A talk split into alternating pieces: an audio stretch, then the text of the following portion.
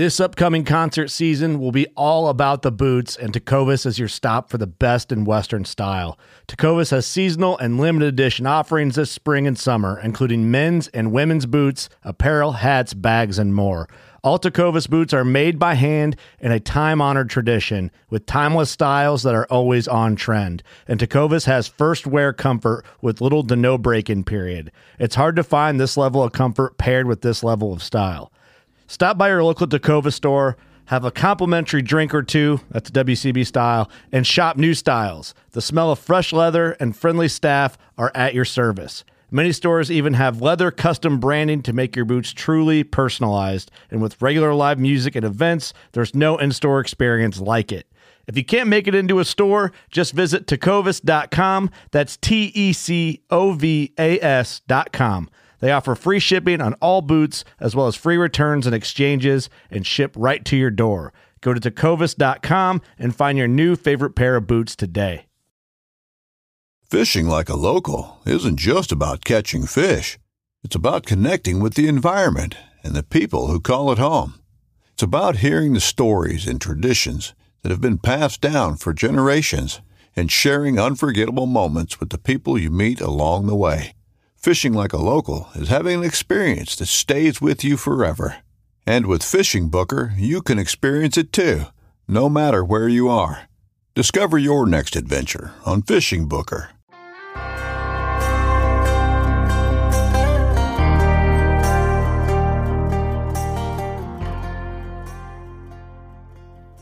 Welcome to Colorado Hunting Hub. This podcast is designed to talk about everything hunting in Colorado, whether you're a new hunter, old timer, or something else. Colorado Hunting Hub will have something for you. I'm your host, Clint Whitley, and let's get started. Nothing got a deed to the land, but it ain't my ground. This is God's country. Hey everyone, thanks for tuning in to Colorado Hunting Hub.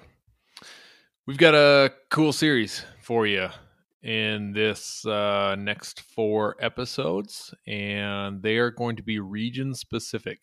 So, we're going to start with the Northwest region and speak with some different CPW representatives to chat with us about those regions and a little bit about the herd outlook, the herd health, mainly around deer, elk, and ended up being a little antelope in there as well.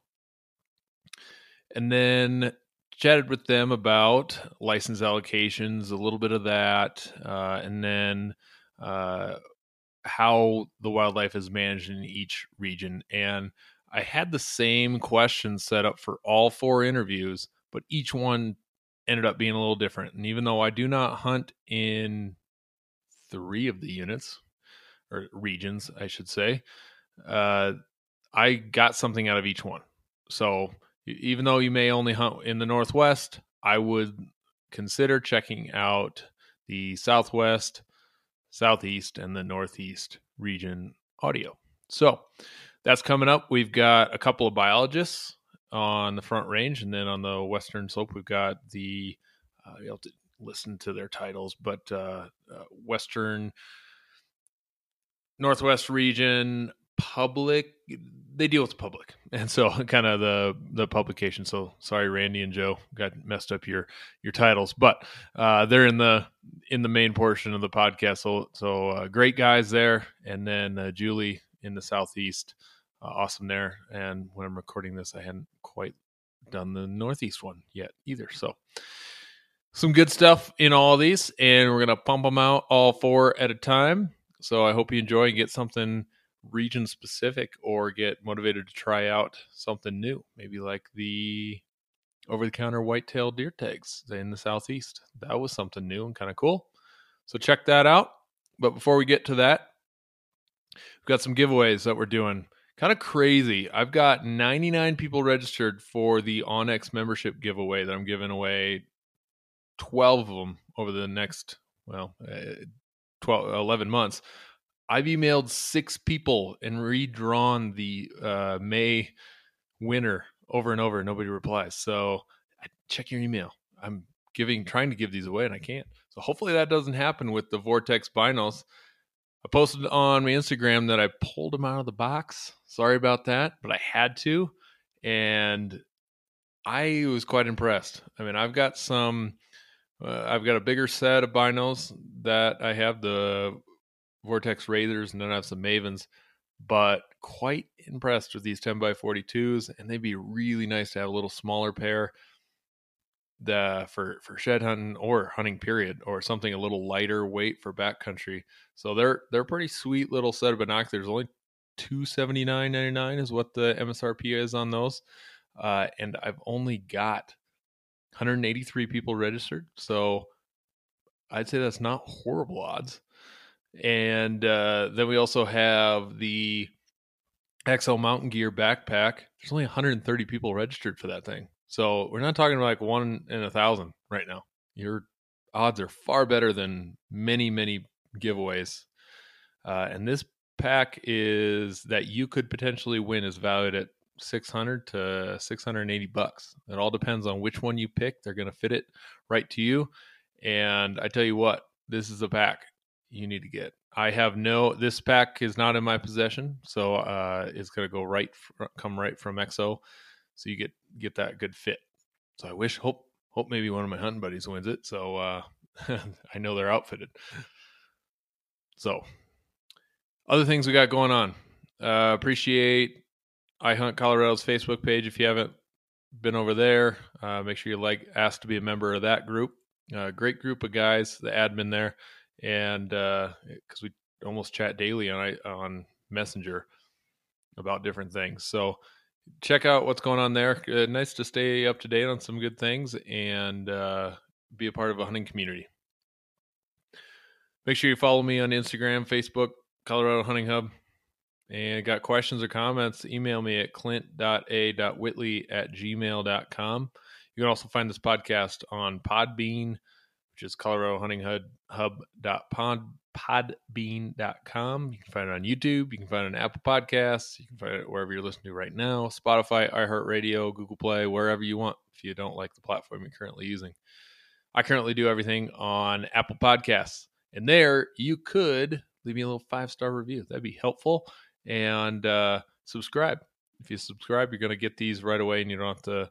Uh, sometimes I forget about podcasts and, and, certain ones, ones that I don't listen to continuously. So uh, it's nice to subscribe, and they're there. So when I'm out of cell range or something, it's like, oh man, I ran out of what I normally listen to.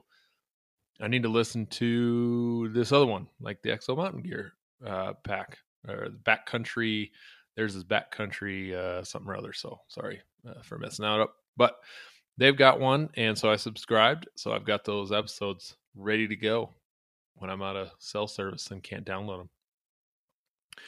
So here we go. We've got the Northwest, the Southwest, the Southeast, and the Northeast region with CPW.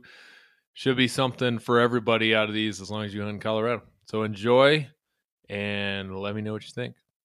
Well, Joe, I want to thank you for coming on to the show and uh, talking to us about the Southwest region. We are trying to get all four regions plus a statewide look at herd outlook, kind of an understanding of maybe how licenses are kind of allocated, but mainly just kind of uh, learn a little bit about the that region.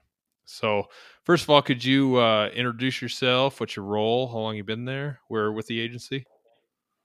Sure, I'm the uh, public information officer for the Southwest region for Colorado Parks and Wildlife. Uh, been in Colorado for over 40 years and uh, been down here in, in, the Durango area where I'm based uh, for 15 years now.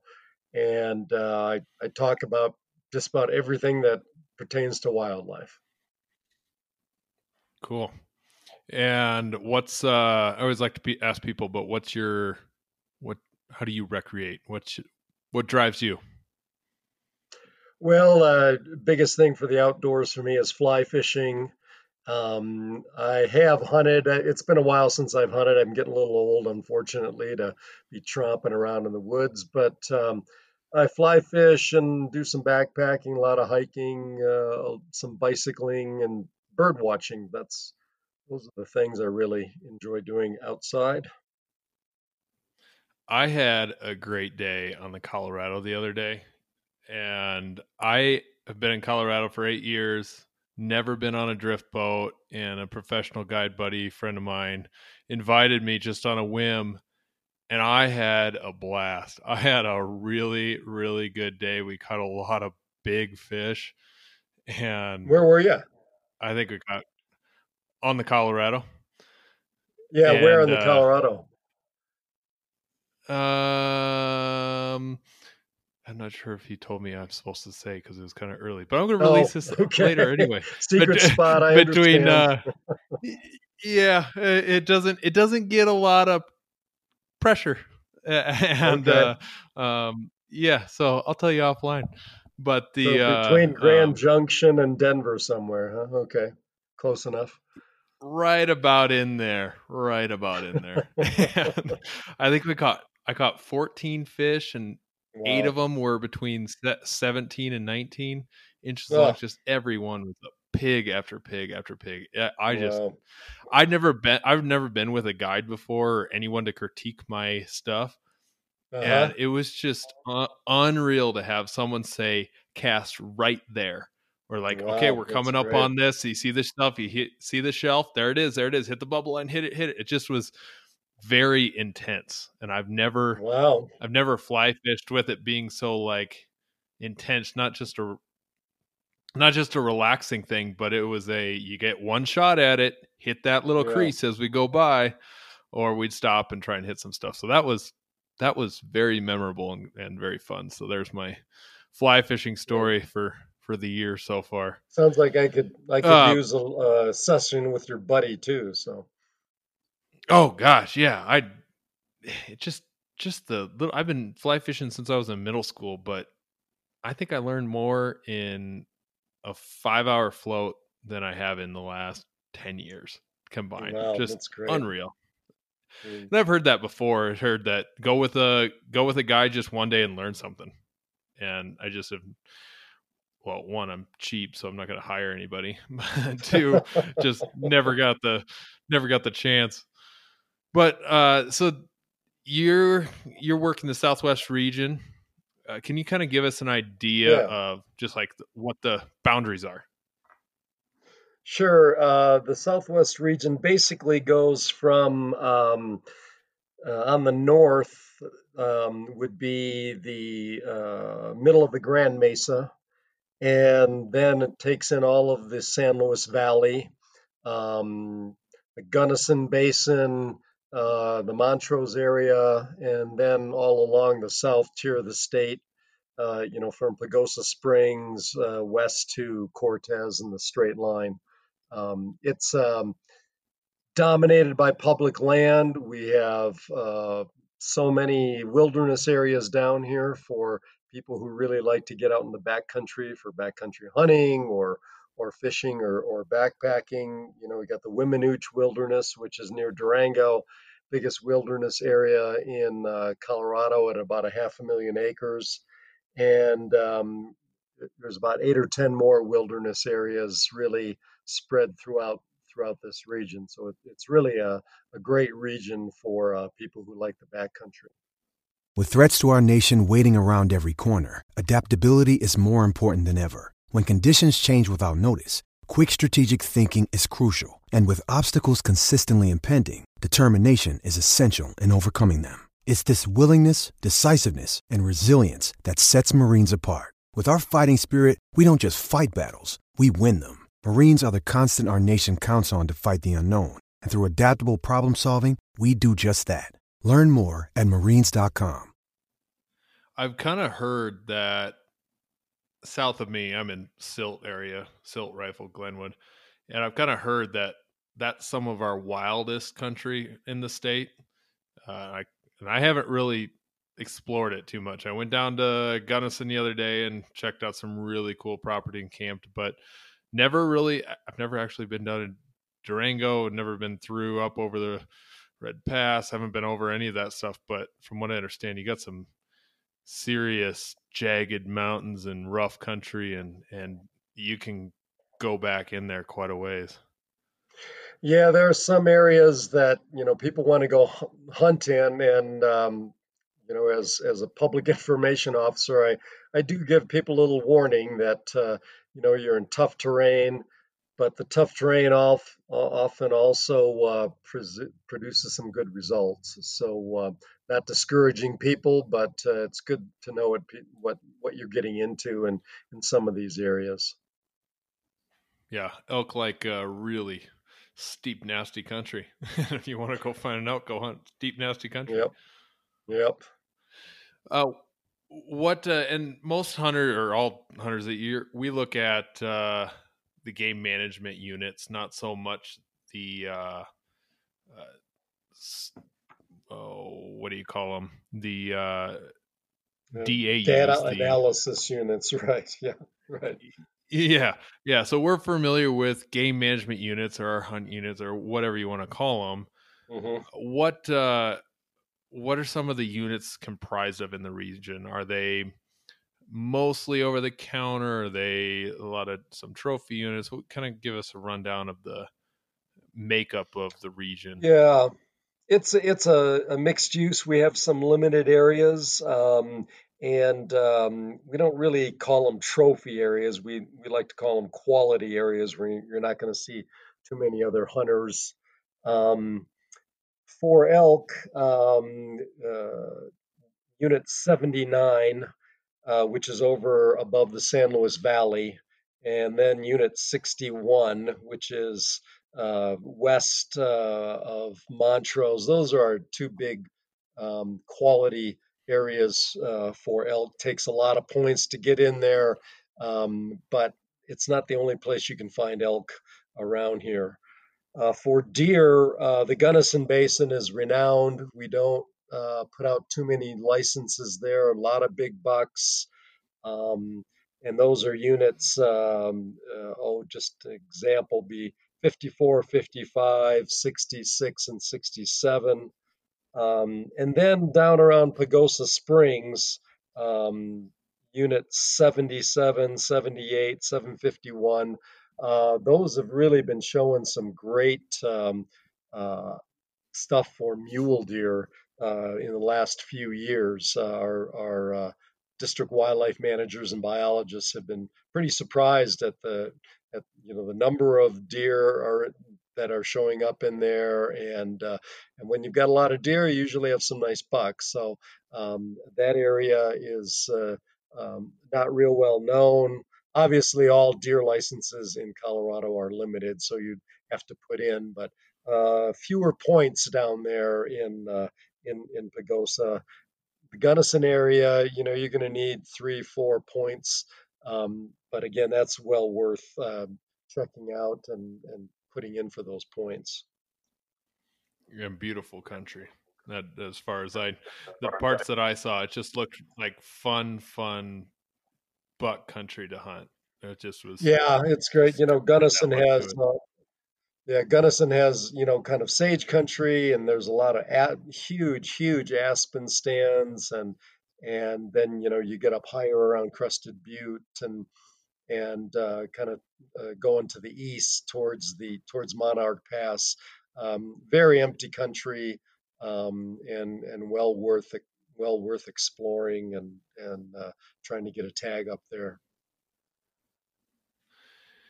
We saw the public announcement on state public trust lands. How how does that affect the Southwest region? Is there much for public trust lands in that area and anything that's going to be opened up because we do we did see and I spoke with Randy in the Northwest region where that is going to be an impact of the goal of opening up a million acres in the next few years and it looks like about a quarter of the way there for this 1st mm-hmm. year so is anything in the southwest you know in the southwest i mean there's there's state trust parcels um, uh, basically everywhere in the state um, it's not so prominent down here because of all the other public land that we have.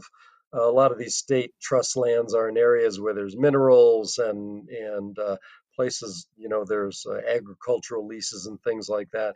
A lot of that is in the northwest, and the majority is out on the plains. Um, so, uh, you know, the southwest it doesn't come into play that much, just because it, it's really not necessary because of uh, the expanse of national forest and, and BLM um, that we have in this area.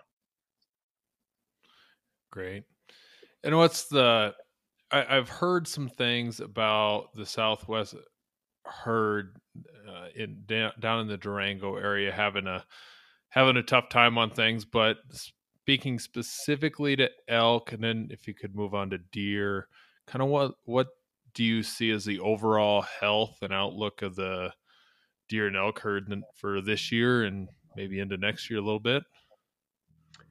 Yeah, uh, uh talk talk about elk first, and and uh, feel free to interject uh, if you have a question. But the southern tier of Colorado in the last ten years, the elk populations have been pretty stagnant, um, and even in some areas declining a bit.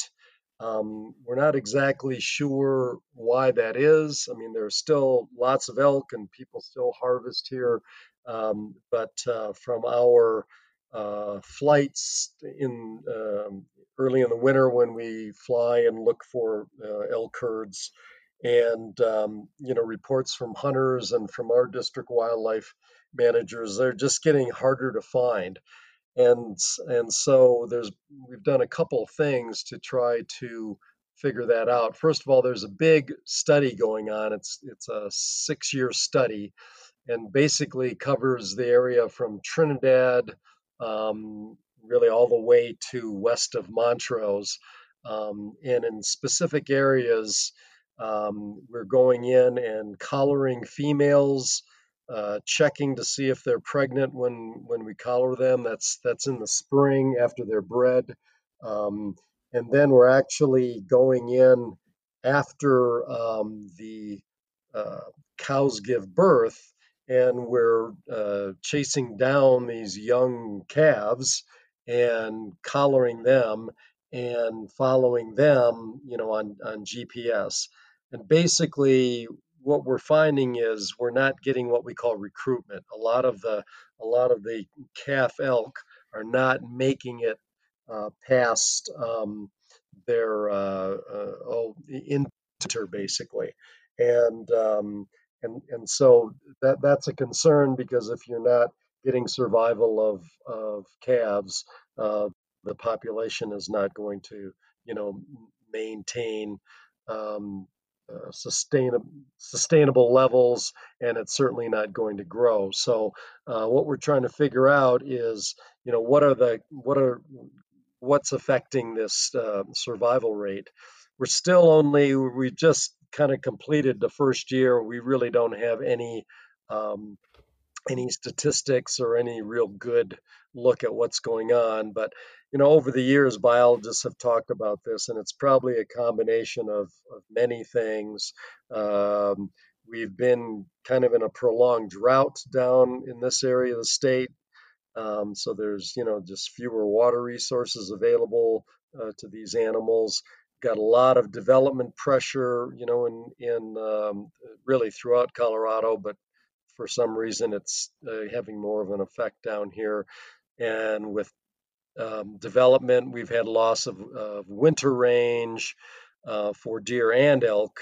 Um, uh, there's probably some predator effects um, and um, uh, recreation is is grown huge down here. Well, I've talked about you know what fabulous country it is.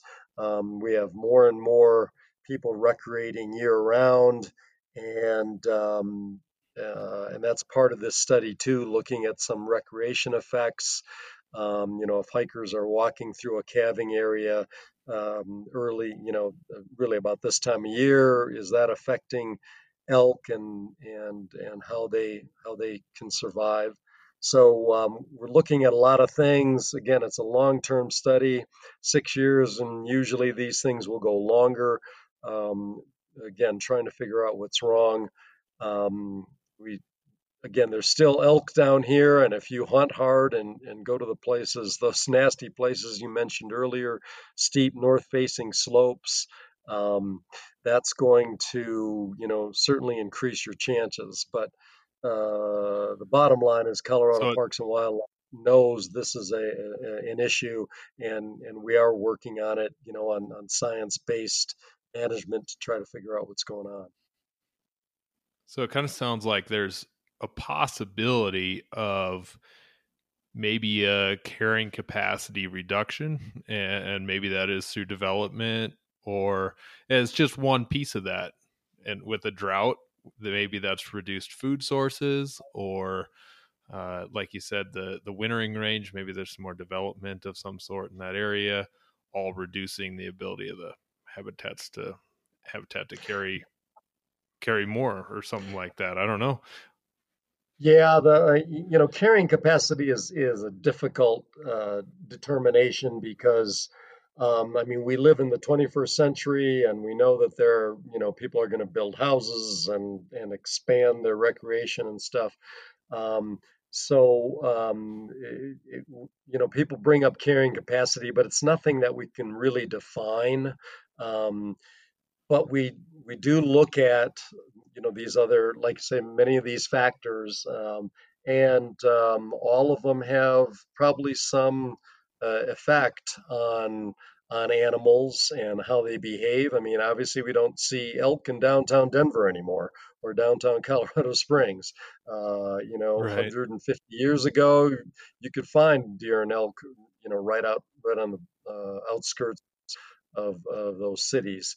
Um, so uh, again, um, you know, we humans have an effect, and our job as an agency is to uh, work to mitigate those effects as whenever possible, and try to come up with solutions to to make sure you know these herds are sustainable. And I had heard from Perry Will. I was having a work lunch with him. Is now one of our legislators, but at the uh, time. I think he well, no, he was a legislator at that time, but mm-hmm. spent a lot of time with the agency. And he had mentioned one of the neat studies that had been done around some of the the survival rates of fawns, and had mentioned that they kind of. He said it's almost better to have a, a dirt bike go cruising through an area than like a hiker or, or a biker because if they come through and see that animal, it's a longer time for that stress level to be high on that young calf and creates a, that stress. And then you've got he said something like if you have seven inter, uh, interactions with that animal then it had like a 30% chance of survival. If you had 10 or more interactions with that animal while it's calving or it's on the ground that it's almost got a zero chance of survival and I just never thought about. I I always know like don't touch it, don't see it, don't you know mess with them. But I never thought of the stress level on those little little fawns and calves that are that are laying there that that could actually kill them. Having that that person walk by and see and point out and talk around it and all that sort of thing. Yeah. Well, uh, you know, I know Perry and great guy, and with all due respect, there there have been uh, uh, there's a huge number of studies looking at recreation effects on wildlife, and um, um, it those studies do show that you know loud recreation, snowmobiles, dirt bikes, um, those sort of things, you know, OHVs have have more of have more of an effect on uh, how critters behave. And, um, and and basically, I, I'm not familiar with with all the details, but basically they say that um, if a um, uh, uh, it's the noise level that will drive uh, those animals further away. So if someone's walking through quiet, they they might move you know a half mile away. If you've got a real you know, got a loud dirt bike or OHV coming, they're going to move a mile away. Um, and um, and so you know, quiet recreation is showing that you know that it's better. Uh, now, um, but what's happening is with with more devices, mountain bikes are are a pretty big deal. You know, a mountain bike can go much further back into the backcountry than I can on foot. So if I, you know, if I can hike, you know, comfortably six miles into the backcountry um, on a day, and you know, and then back or or camp there, you know, a mountain bike can go 12 or 15 or 20. Uh, and so we've just got a penetration of more people going further into the into the back country. Um, and um, uh, so, so, again, getting back to the, there's a lot of there are a lot of factors, and and we're probably never going to be able to put our finger on one alone. Um, and not trying to discourage people to... from going out on their back bike, on their you know on their on their on their uh, dirt bikes, uh, but it is an effect on the backcountry that you know 20 years ago we didn't have.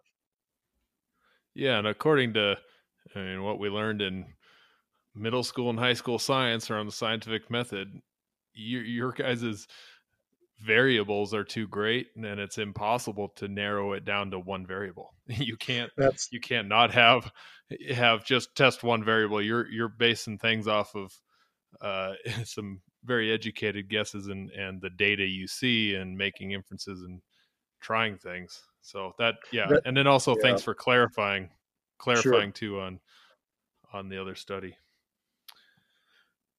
Oh, moving on to deer a little bit. Mm-hmm. Is there anything cool, great, or any other research yeah, projects well, going on with them? Yeah, deer. Um, you know, we've had um, survival studies uh, going on. Uh, this is in Middle Park, which is in the Northwest region, and in the Gunnison area for for many years. Every uh, in the in the um, uh, late winter, the biologists will go out and they'll try to collar, um, you know, 50 to 75 uh, does, and then you know follow their movements, see how they do. Um, in the Gunnison area, deer are doing are doing very well, um, and uh, like I say, down in the Pagosa area, deer are doing well. We seem to be stabilizing over on the Uncompahgre Plateau, which is west of Montrose the, the, the, deer population has gone down there over the last decade. Um, and uh, in the Durango area, uh, again, we've had a decline uh, in in our populations that biologists have been able to figure out. Um, you can still find deer, you know, if you hunt, uh, but we, you know, we're it's probably the same sort of effects that we're seeing uh, with elk. Deer are, are, a little more sensitive to lower level um, winter range areas, and, um, and so uh, they're not as tolerant as elk that can live in deeper snow. Uh, so they need a, a, good amount of winter range. Um, and but in the Pagosa area, like I said, uh, you know, it's only 50 miles west of Durango, a big area. The deer populations look good.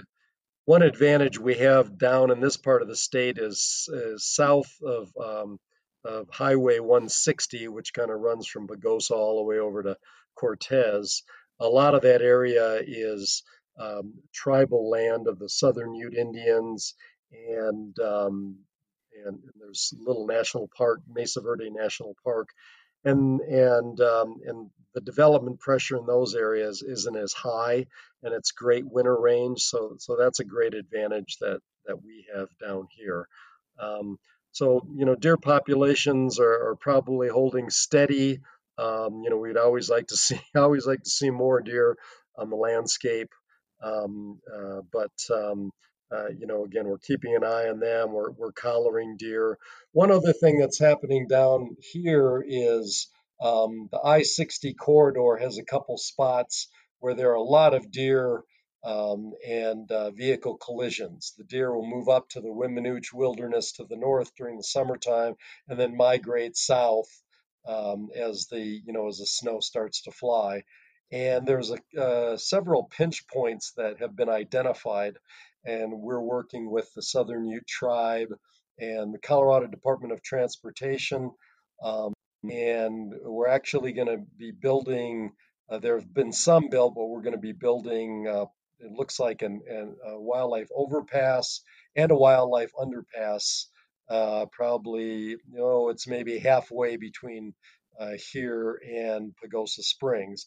And these deer, you know, have been migrating for thousands of years so they have their spots picked out that they that they move through, and um, that's not to say every deer and elk move through this area, but uh, but a high percentage of them do. So uh, I think later this summer uh, there's going to be some construction starting on some overpasses and underpasses, and um, you know that that that should show a huge uh, effect.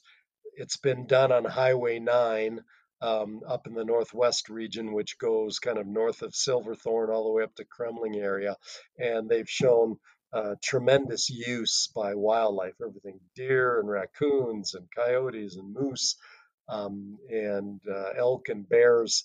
So we're really looking forward to, to that being, uh, uh you know, helping the situation down here too you're my third CPW interview on kind of this topic, and you're the third person to mention that Kremmling area and that that overpass because it's yeah. it's a popular and a and the reason why everybody's been bringing it up is the success and as a, a great example. So we you've seen all the wildlife overpasses that they got with like caribou herds and whatever else in the north, way north, and so it's kind of cool to see those being put in around here because yeah that was that's been the dismay of one of my childhood hunting areas growing up in the southwest part of south dakota is vehicle collisions and yeah. how rough that's been on a herd you wouldn't wouldn't think a deer here and there would be that big of a deal but a deer every day is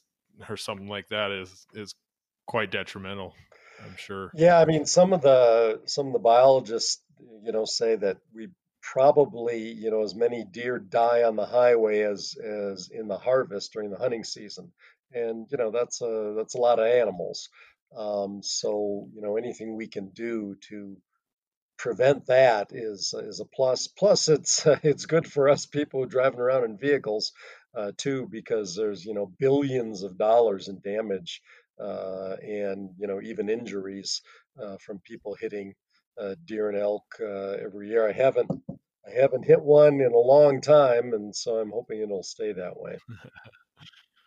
yeah, yeah, for sure.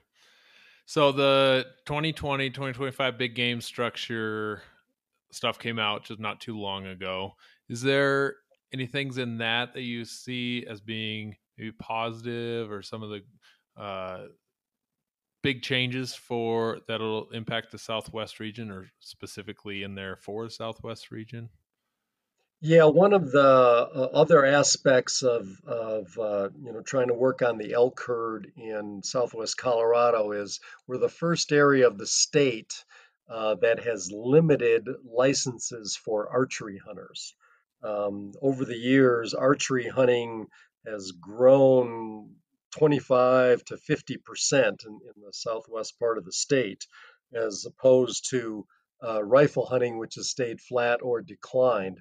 And um, um, one of the reasons we've been uh, we've been looking at that and, and, finally pushed that through with the support of uh, the majority of archery hunters, by the way, is archery hunters were able to go out and, and they could basically had an either sex license and um, you know they could kill a cow or a bull and uh, you know a lot of times you know hunting goes you're out there for three or four days and you and you don't see that bull that you want and and you want some meat on the table for the winter so you know you take a uh, a, cow. Um, and um, and the other thing is is uh, archery hunters are out there during the middle of the rut and you know there's some concern that maybe we had too many people out there in the in the woods when those elk are are rutting. And so, um, for the first time this year, and the draw has already occurred, um, people can uh, people have to apply uh, for limited license. Uh, so basically, if you want a cow um, or if you want a bull in certain GMUs, um, you'll have to apply for those. Um, this year, as we kind of phase into that, just about anybody who applies for a bull license is going to get one. Um, so, hey Joe, um, I lost you. Know, protected, you know, the these archery hunters who've been doing this for years, and that'll probably go into neck into the into the. Hey, uh, uh, hey, 20, hey, Joe. Sorry, I, yeah. no. I, I I lost you for Oh, just a I'm sec. sorry. And so you were just saying that the uh, archery hunters, you they re- reduced the number of archery hunters, and then I lost you the last like 15, 20 Okay. seconds. Oh, okay. I'll I'll back up then. Um, so this year, uh, for the first time in the Southwest region, um, we've instituted limited licenses for archery hunters. So instead of a archery hunter able to go out there and basically get an either sex license, um, now those licenses are sex specific and specific to GMUs. Um, and uh, you know, one of the thoughts is is that uh, archery hunting has grown tremendously over the last uh, 10 years 25 to 50 percent depending on the area there um, and so the biologists are wondering if having a lot of people in the woods basically in the month of september which is the uh, rutting time for for elk if it's having any of a, any effect on on reproduction and how they're behaving um, and, you know, for years we've been cutting back rifle licenses. Uh, and so rifle hunters have been taking the brunt of the cuts. And we thought, you know, as a matter of fairness and to try to figure out what's going on out there, uh, it's time to reduce the number of archery hunters in the field also. Um, this year, they, go ahead, I'm sorry. And it just sounded. I, I follow uh, as a member of Colorado Bow Hunting Association. I follow some of that stuff, and it sounds like that might have been a positive move, something that they were were uh, pleased to hear, just to to help create that opportunity more, and to help create a, a good experience for hunters. Yes, we've had a lot of we've had support uh, on it from bow hunters, um, and uh, we we had a meeting down here. Gosh, it was last uh, I think this was la- beginning of last winter, and, uh, and we had about hundred people out. And most of them were bow hunters, you know, saying, "Hey, yes, please limit these licenses." Um, and uh, you know we want to we want to see more elk out there and, and not more people. Um, Sorry, my printer's going off. Um, so yeah, we had a lot of support from bow hunters. Uh, they've said, yes, you know, we we're willing to limit our opportunity out there if we can uh, uh, help the elk herd. So we're really pleased about that. And um, and so we'll see. You'll see how it goes. All the anything with wildlife is a long-term uh, venture. So you know it's going to take several years. And I- and I know a lot of the, the other regions in the state are also looking at, at how it works out down here too, um, to see if, if we need to make similar changes throughout the state. What's your thoughts on the uh, some of those seasons being pushed back a little later? Uh, so, like uh, third, second, third, fourth being just a few days later, and impact maybe on some of the rutting deer. Um, you know, it, it's always, uh, you know, kind of a crapshoot looking at that stuff. But if you look at, you know, our winners really in the last, gosh, 10 years in Colorado, um, you know, it seems winter is coming later uh, in the year. And, um, uh, you know, some weather always helps, um, uh, you know, hunting out there. Uh, in those areas where we know we've we're going to have a lot of four we could have a lot of four season hunting uh, harvest um, the uh, biologists really dial back on, on the number of licenses available in that fourth season. So while they're still hunting in the fourth season you know you still want to uh, you know take out some animals uh, in in those seasons to to make sure you maintain the herd. And uh, there will not be any sort of a you know huge biological effect um, uh, in in hunting in those later seasons. The the bigger effects are disease, and you know if you got a really bad winter and and really you know um, you know cold unusual winter that goes on into the spring. So um, those those late seasons uh, again they're well controlled and um, uh, people are not going to see any kind of effect. They'll There'll be people complaining about it as they always do, um, but um, uh, again, we manage by science, and you know we care just as much about those, uh, you know, the deer uh, populations out there as anyone. That's why we're in this business.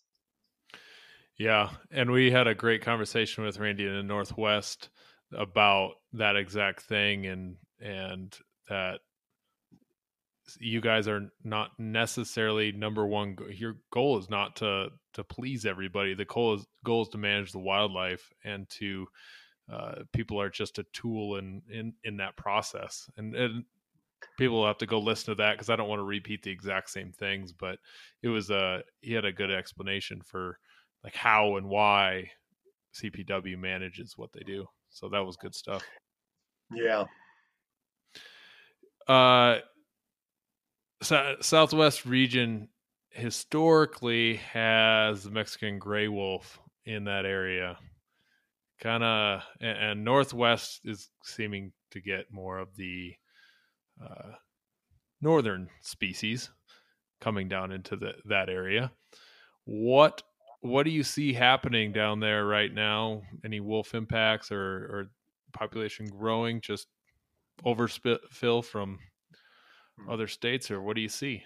Well, the the only wolves that have come into the state have been up in the far northwest corner, um, and um, we don't have any any of the Mexican gray wolves that have made it into uh, Colorado. And uh, and honestly, Clint, uh, th- this is a, a, very fraught political issue. And no if anyone wants to learn, if anyone wants to learn about, uh, you know, what uh, CPW uh, is, you know, how we stand with wolves, the best thing to do is to go to our webpage and look at our wolf management uh, page. It's pretty easy to find. Just type wolf management in the search window and you'll get a bunch of uh, a bunch of information. Wolves are um, managed by the United States Fish and Wildlife Service. They're the uh, uh, they're a you know endangered species, and uh, and so we don't um, have any management uh, control. If, if, wolves make it down here, uh, they are protected by the um, by the Threatened and Endangered Species Act. Uh, but other than that, that's really about all I can I can say about about wolves. Okay, no, that's great. That's absolutely great. I it's nice to hear the clarification then too of status of that that more southern subspecies ish, I guess mm-hmm. you could say. Mm-hmm. Um, but one one last question for you is just asking for advice. Folks that are coming to Colorado to hunt deer or elk, uh, do you have any kind of general advice for those folks that are looking at the Southwest region, just either mm-hmm. preparedness mm-hmm. or what to expect, that sort of thing? Yeah.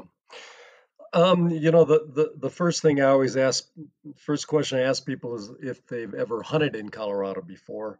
Uh, obviously, a lot of high altitude hunting here, uh, rough country. Uh, so, you know, be prepared, uh, you know, try to get yourself in some kind of a shape. Um, a lot of people will say, well, you know, I'm going to go and backpack five miles into this area and then, you know, hike four more miles and hunt from there. And, you know, I always caution them that, uh, you know, once you, you know, you get back there and you kill something, you know, that's when the real work starts. Uh, and, you know, dragging an elk out uh, 10 miles is, uh, uh, you know, that's pretty difficult work. Uh, so just be aware that you know where you're going to be in Colorado is uh, you're going to you're going to be in some challenging terrain. I like to you know one thing I like to do is kind of get on the edge of all these wilderness areas, and then you can hike into the wilderness area and you know camp you know car camp just outside so you know you have plenty of water um, and uh, you know, unless you have horses where you can really go back deep into the backcountry, um, you know, that's probably a you know a, a good uh, kind of strategy uh, to use. Um, the other thing is, you know, a lot of people they they say, well, gosh, you know, I want to hunt the you know the Silverton area. You know, it's a huge area, so you want to you want to get a, a map and um, want to make sure that you're um, you know, you're not trying to hunt, you know, a 30 square mile area.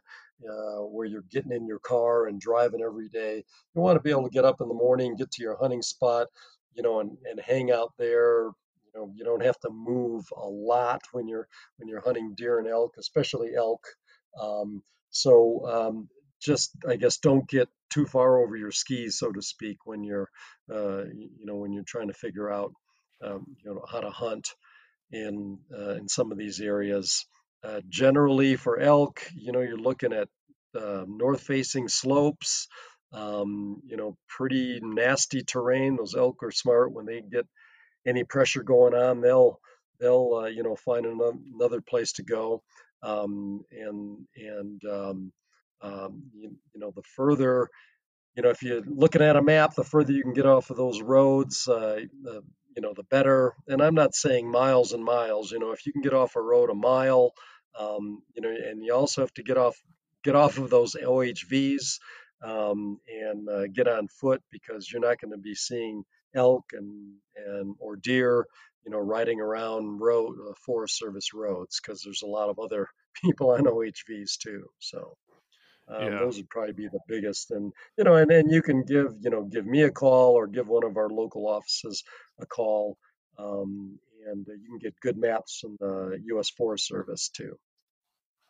Yeah, the uh, you're planning for getting an animal out. My gosh, that is so the truth. And and I, have looked I've looked at country, and it was the last weekend, and me and my buddy just stood there and just listened to elk bugle. We found our little honey hole and just listen to him. And like, one, you, my buddy, uh, wasn't in the shape, and I just is starting to have some back issues, and we decided we can't responsibly hunt this because we would struggle getting something out, and so we just backed well, out. Like to hear we that. Yeah, and, and we backed out and decided, I guess we'll try it again next year. And I went in the next year. That was last year, and had an unbelievable hunt. Mm. unbelievable. And just we didn't harvest because uh, I was work we were working on getting my dad one, but we had some unbelievable encounters. And uh, now for this next year, going into that same spot, I can't just plan a weekend of going in there. I got to have a buffer of, especially by myself, because I like to hunt by myself or with one other guy. I got to plan a solid day and a half, two days of just getting an animal out. And that's that's only four miles in, but it's a rough four miles. So call, call me a weenie or slow, but I I cover country pretty darn good, and I put more weight than I should on my back. But I know, I know that is going to be a bear to get something out. I know it, and I'm yeah. I'm planning for that. So one thing that I would add to to your advice there is know how to understand kind of meat spoilage and being able to care for that meat ahead of time and know how to put it in some into some shade and watch and understand those things we learned in basic hunter safety of the three things that make make game meat spoil you know moisture dirt and moisture. temperature yeah temperature yeah and heat yeah.